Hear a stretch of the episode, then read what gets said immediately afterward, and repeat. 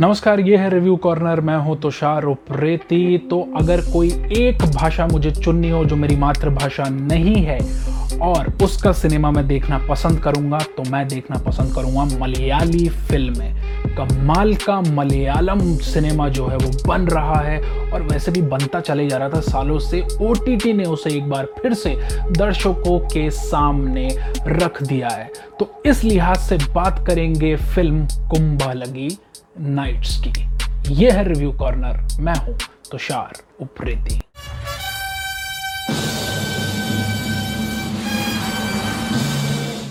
अगर सिनेमा में कला, संस्कृति, साहित्य और मॉडर्नाइजेशन का तड़का मिल जाए तो बनती है एक अद्भुत फ़िल्म, और ऐसी ही अद्भुत फ़िल्म है कुंबा लगी नाइट्स। किसी को भी ये फ़िल्म मिस नहीं करनी चाहिए, चाहे वो इसे सब के साथ देखे या फिर इसको डबिंग उसके साथ देखें, लेकिन किसी को भी ये फ़िल्म नहीं मिस करनी चाहिए। मेरा ऐसा मानना है कि जितना अद्भुत काम इस फ़िल्म के निर्देशक मधु सी नारायणन ने किया है, उतना ही श्रेष्ठ काम इस फ़िल्म के पटकथाकार ने भी किया है।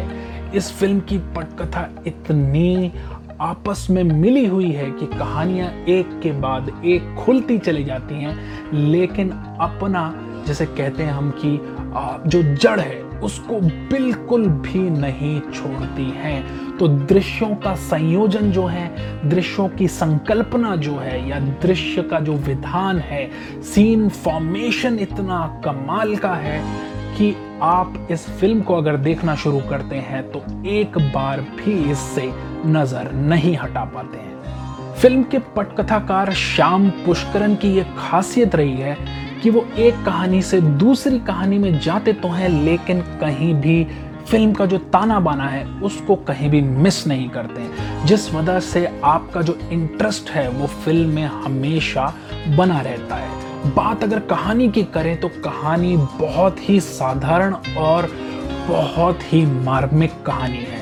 ये आपके दिल को छूती है, ये आपको बताती है कि एक अच्छी सिनेमा या एक अच्छे सिनेमा को रचने के लिए, एक अच्छी कहानी या अद्भुत कहानी को रचने के लिए आपको बड़े बड़े सेट्स की और बड़ी बड़े लोकेशंस की ज़रूरत नहीं होती, वो आप अपने सीमित संसाधनों में भी रच सकते हैं। तो फहाद फासिल प्रोडक्शंस कहीं ना कहीं इसके लिए आ, मेरा ये मानना है कि बहुत ही ज़्यादा बधाई का पात्र है कि उन्होंने इस फ़िल्म की कहानी को चुना कि वो इसको एक फ़िल्म के तौर पे परिवर्तित करना चाहेंगे और कमाल का दोस्तों कमाल का स्क्रीन प्ले लिखा गया है। तो स्क्रीन प्ले की जो बारीकियाँ हैं और कहानी जो है वो कहीं भी एक दूसरे से अलग नहीं होती है। कहानी है दो अलग अलग परिवारों की। एक परिवार में चार भाई हैं, उनके बीच का टूटा फूटा सा रिश्ता है, कुछ उनकी पास्ट की घटनाएँ हैं, जो उनको वर्तमान में एक दूसरे से जुड़ने नहीं देती है। वो गुत्थियाँ धीरे धीरे धीरे धीरे कहानी में आगे बढ़ती चली जाती है। और एक है, मैं कहूँगा उस परिवार को फहाद फासिल एंड फैमिली ताकि समझने में थोड़ी आसानी होगी। वो परिवार है और फहाद फासिल का क्या कहना है दोस्तों? क्या कहना है? एना बेन उनकी सिस्टर इन लॉ का किरदार कर रही हैं। इन दोनों ने दृश्यों को जीत लिया है, जैसे फहाद फासिल के साथ एक छोटा सा दृश्य है, जिसमें दो घर की औरतें आपस में बातें कर रही हैं और वो बेयर बॉडी से किचन में ऐसे हाथ रख के खड़े हुए हैं और पूछने की कोशिश कर रहे हैं अपने मेल शोवनिज्म में, क्या बात मेरे बारे में हो रही है? वो दृश्य बहुत ही अद्भुत है। और आखिरी जो दृश्य है फ़िल्म का, जहाँ पे सारे किरदार एक साथ कोलाइट करते हैं और कैसे कहानी एक तरह से खुलती चली जाती है। वो तो जितनी तारीफ़ की जाए उतना कम है। और फहाद फासिल का अभिनय या श्रीनाथ बस्सी जो हैं उनका अभिनय बहुत ही आ, मार्मिक है दिल को छू लेने वाला है। आ, इसमें शेन निगम है। शेन निगम बहुत ही क्यूट एक तो ये लड़का है बहुत ही उम्दा तरह से जो प्रेम कहानी आगे बढ़ी है उनकी और एनाबेन के बीच में, वो बहुत ही मनोरंजक है।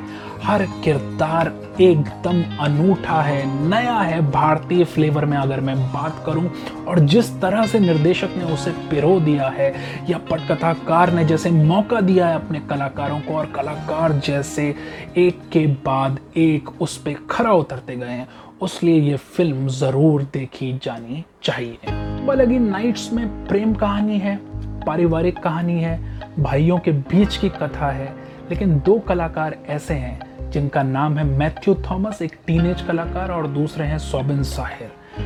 इन दोनों ने कुछ अजीब सा मैजिक कर दिया है। एक अजीब सा रचना, संसार रच के रख दिया अपने अभिनय के द्वारा। खास तौर से सोबिन साहिर के जो दृश्य हैं, जिसमें वो बैठ के बात कर रहे हैं अपने एक मित्र से और उसके बाद कैसे एक हादसा होता है और उसके बाद जो उस व्यक्ति का ट्रांसफॉर्मेशन होता है, वो कहीं ना कहीं बहुत गहरी सोच सिनेमा की बताता है।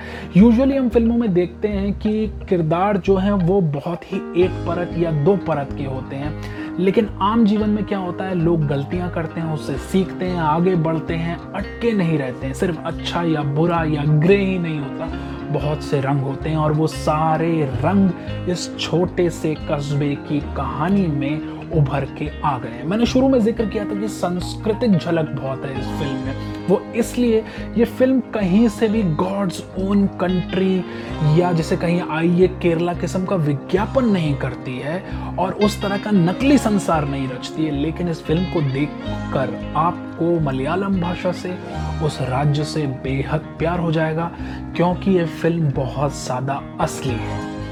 कुछ भी इसमें ऐसा नहीं है जो आपको लगे कि आपको कहानी से अलग ले जाए या आपको पर्यटन की दुनिया में ले जाए या निर्देशक कोशिश ज़बरदस्ती करने की कर रहा हो कि मैं दिखाऊँ कि राज्य कितना खूबसूरत है।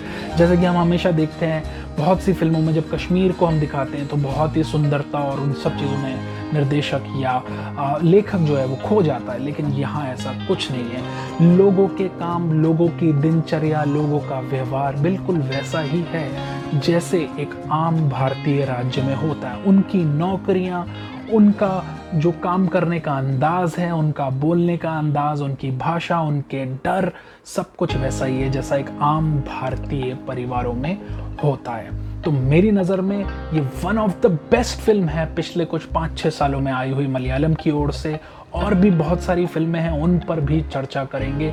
लेकिन वीकेंड पे अगर आप कोई फ़िल्म ढूंढ रहे हैं तो मेरा मानना है कि मलयालम सिनेमा मिस मत करना दोस्तों। ये नाइट्स के बारे में एक चीज़ और जोड़ दूँ, मुझे मलयालम का एक भी शब्द समझ नहीं आता है। बिल्कुल वैसे ही, जैसे ही वर्ल्ड सिनेमा की बहुत सी भाषाओं का मुझे एक भी शब्द समझ नहीं आता है, लेकिन जैसे मैं ईरानी फ़िल्में देखता था और उन्हें देख के दिल बहुत खुश होता था, क्योंकि अद्भुत मानवीय संकल्पना की कहानियाँ वो होती थी, ऐसा ही ये फ़िल्म देख के मुझे लगा है। और ख़ास तौर से मैंने एक भी गाना जो इस फ़िल्म में है, उसे फास्ट फॉरवर्ड करके नहीं देखा। तो फ़िल्म का संगीत बहुत ही मधुर है मैंने तो कुछ गाने डाउनलोड भी कर लिए उनको मैं सुनूँगा या उनको मैं ऐप पे जाके दोबारा सुनूँगा और समझने की कोशिश करूँगा कि उनका जो मर्म है, वो कहीं ना कहीं बहुत गहरा है और संगीत की तो वैसे भी कोई ज़ुबान नहीं होती है। कुल मिला के सुशीन श्याम का जो संगीत है, वो बहुत ही मधुर है कानों को बहुत ही राहत देता है और एक ऐसे दौर में जबकि गाने बार बार रिमिक्स किए जा रहे हैं, ऐसा मधुर संगीत बजता रहे। आप एक कमरे में हो, वहाँ पढ़ने के लिए अच्छी किताबें हो, खाने के लिए अच्छा भोजन हो और देखने के लिए ऐसा ही अद्भुत सिनेमा हो तो और क्या चाहिए? और भी मलयालम सिनेमा के रिव्यूज़ के साथ आपसे होती रहेगी मुलाकात। देखते रहिए ये छोटा सा शो रिव्यू कॉर्नर मैं हूँ तुषार, उप्रेती। और जहाँ भी रहें, सुरक्षित रहें और एक बार फिर से कहना पड़ेगा, ये मलयाली लोग क्या खा के, ये कमाल की स्क्रिप्ट लिखते हैं दोस्तों, कमाल की कहानियाँ आपके लिए लेके आते हैं। अद्भुत, अदम्य, साहसिक और जितना मैं कहूँ, उतना कम है। हैट्स ऑफ़ वंस अगेन धन्यवाद।